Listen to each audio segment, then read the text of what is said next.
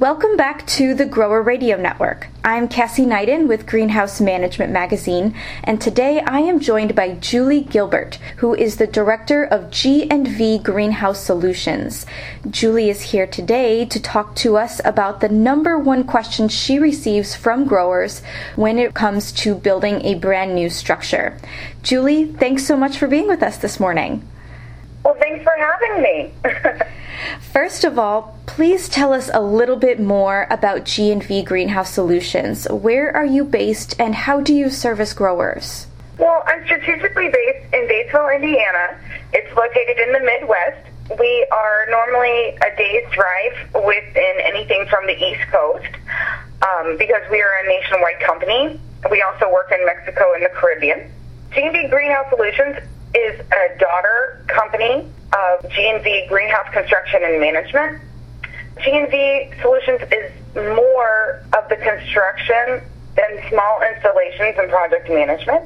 We also have an electrical division.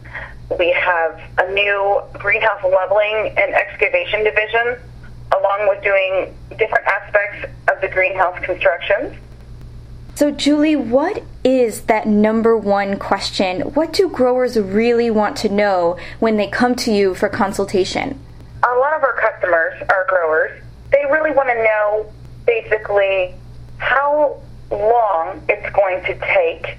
The more experienced growers want to know how fast we can get this, or they justify a date and ask, can we get this in this time frame? The newer growers will ask us for our opinions which we can give, but it all depends on the style they like to grow in. So, Julie, can you expand a little bit more on that point as far as the style that a grower can have? Um, how might one grower's style differ from another and also differ from what the builder would first recommend? Okay, so some growers, they can grow in literally anything and make a beautiful crop. And their style is how they can grow with what they have. That's basically what the style is. Others need a really high-tech greenhouse to manage all of their crops. It is what the grower is used to. We always ask, what is your growing style? Because if they're used to growing in a low-tech greenhouse, for me to sell them a super high-tech greenhouse, it, it wouldn't, it would not help them whatsoever. We always ask what kind of curtain systems, of course, you use, and what does your crop need light, extra light, computer systems. And as a builder, I personally always recommend glass. I like glass. It is quick to install, so that makes um, the time go faster for when they want to get their project done. And polyfoil is a little bit of a longer installation than glass. And basically, we, we just need to know what their plant needs so that they can be able to grow perfectly that, in the way that they're used to. Absolutely, Julie. And I know offline you had mentioned uh, the importance of understanding the automated technology options that are out there.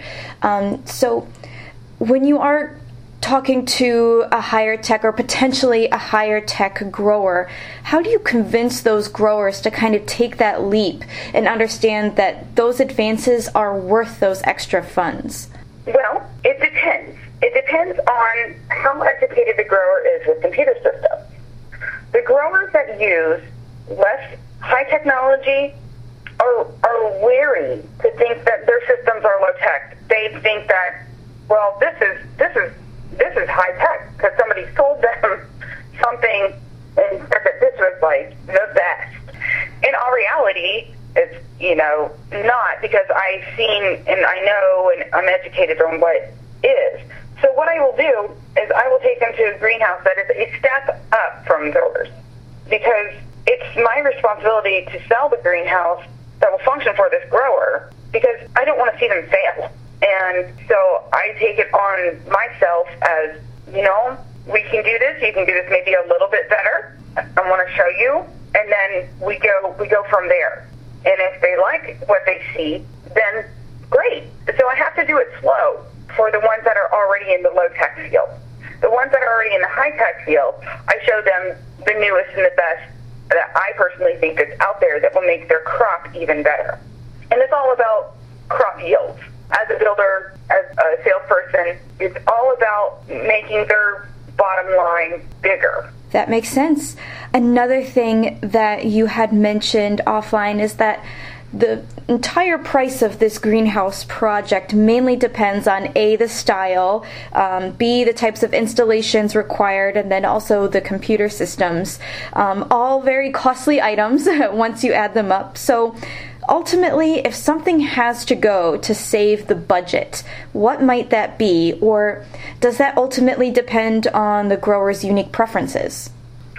It actually depends. It's going to vary. It's going to vary in the region and what crop they have. Also, what type of structure they have. If they have polyfoil, if they have polycarbonate or glass. Is the glass diffused or is it not? So I guess it would be classified unique style. My company always advises never to cut corners, by the way, um, because it's it's hard. It's like wh- where do you stop? Because you want them to function. You want you basically want them to have a system that will work as a well-oiled machine. Right. And when you cut your corners, your crop yield ultimately will probably suffer and it won't be good for your bottom line in the end. That's right. That's right. it's all it's all about the bottom line in the end. Julie, well, thank you so much for lending your expertise and answering our questions. We appreciate your time today. Well, thank you. I appreciate you calling in. And thank you to our listeners for joining us today on the Grower Radio Network. For more podcasts, you can find us on iTunes and Google Play by searching Grower Radio Network. You may also find all of our archive podcasts at greenhousemag.com slash media.